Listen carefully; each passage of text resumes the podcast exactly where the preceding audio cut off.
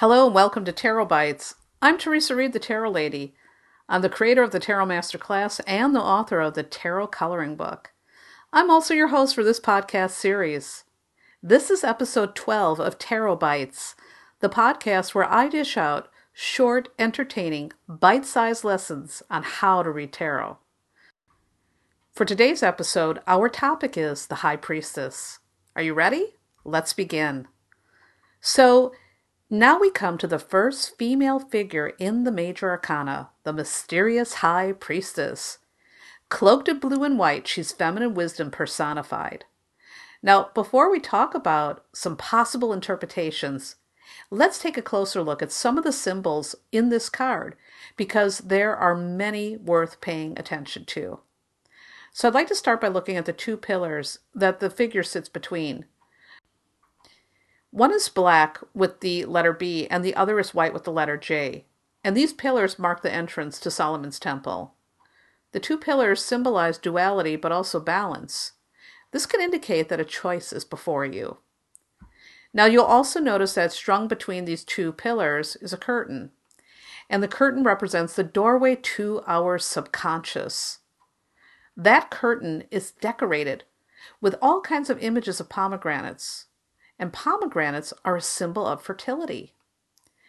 Behind the curtain, and look closely, you might not notice this right away, but if you look there, you'll see that there's also a body of water behind that curtain. And water symbolizes the unconscious. Author Rachel Pollack has this to say about those pillars in that curtain. Most people assume we are forbidden to pass the pillars of the high priestess. In reality, we simply do not know how to. To enter the veil would be to know consciously the irrational wisdom of the unconscious. That's pretty deep, right?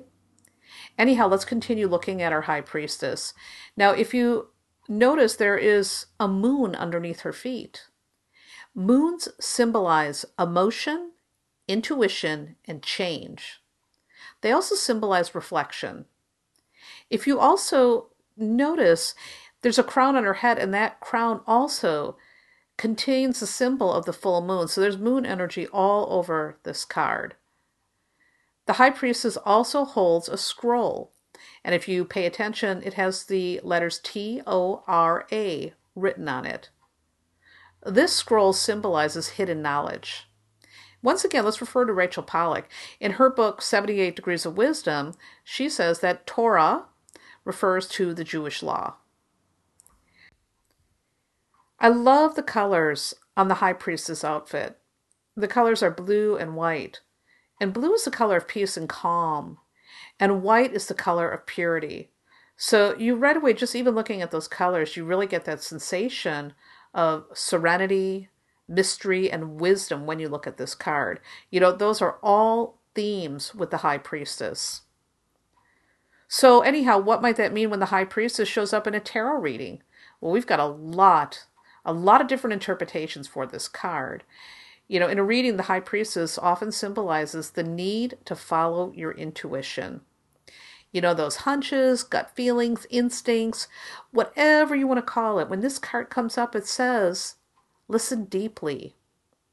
Now, every one of us has inner wisdom, and the high priestess is a reminder to check in with yourself. Instead of looking for externals, what is your internal guidance telling you? Because this card symbolizes mystery, it may also be indicating that some things are hidden or unseen. In a way, that might be an invitation to go deeper. For example, if you are curious about a relationship and this card shows up, it may be suggesting that you need to look underneath the surface to see what's really there. Unlike the magician, which is yang and active, the high priestess is yin or receptive. The energy of this card, it's, it's more dark, it's more passive. The magician symbolizes taking control, whereas the high priestess says, sit back, chill out, be silent. Wait until the time is ripe. Wait until you get the sign. The high priestess can also favor silence. When this card comes up in a reading, it says withdraw. And I often advise people to keep your third eye open and your mouth shut. Now, what about if the high priestess shows up reversed in a tarot reading? The high priestess reverse is oftentimes symbolizing an inability to trust your instincts.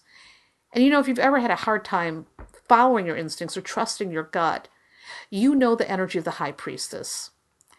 This reversal symbolizes the not only the inability to trust your instincts, but it might be saying that your instincts could be wrong.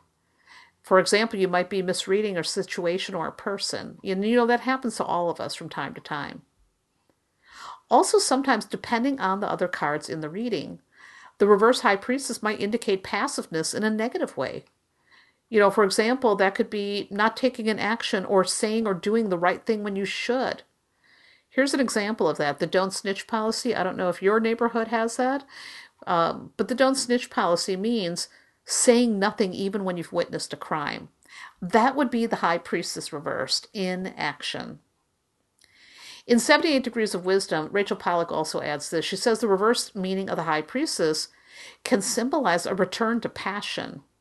Now, I got to say, out of all those reverse meanings, I kind of like that one the best. So let's hope that that's what it means when it comes up in your reading. So, we've covered a lot of aspects of the high priestess in this episode of Tarot Bites. And I'd like you, I'd like to invite you today to explore the energy of this card by bringing greater awareness into your feelings today. Notice how different situations and decisions make you feel. So instead of following your logic, let your instincts take the wheel and see what happens. And here's another little high priestess tip. At night, keep a little journal next to your bed, and when you wake up, write down any dreams that you might have had. You know, your subconscious is always trying to send you messages. And when you take the time to notice them, your life can become magical. And that's the ultimate thing about the high priestess. While the magician makes magic happen by doing, the high priestess makes it happen by paying attention. So, on that note, this wraps up this little short episode of Tarot Bites. And as a reminder, you can check out lots of more of my tarot goodness on my website, thetarotlady.com. I've got free introductory classes for tarot newbies, and I've got the tarot coloring book. I've also got a tarot master class if you like the whole live class experience. There's hundreds of blog posts, astrological forecasts, you know, just a ton of goodies for you to scope out, so enjoy. I want to thank you again for listening. Have a beautiful day, and always this little reminder pay close attention to your intuition throughout your day and let it guide you into making brave, excellent choices. You are always in the driver's seat of your life. You are in charge of your decisions, your plans, the action steps that you take or you don't take. You're the boss. And if you don't like where your life is headed right now, you can change that because nothing is ever fixed in stone. The tarot cards tell a story, but as always, you write the ending.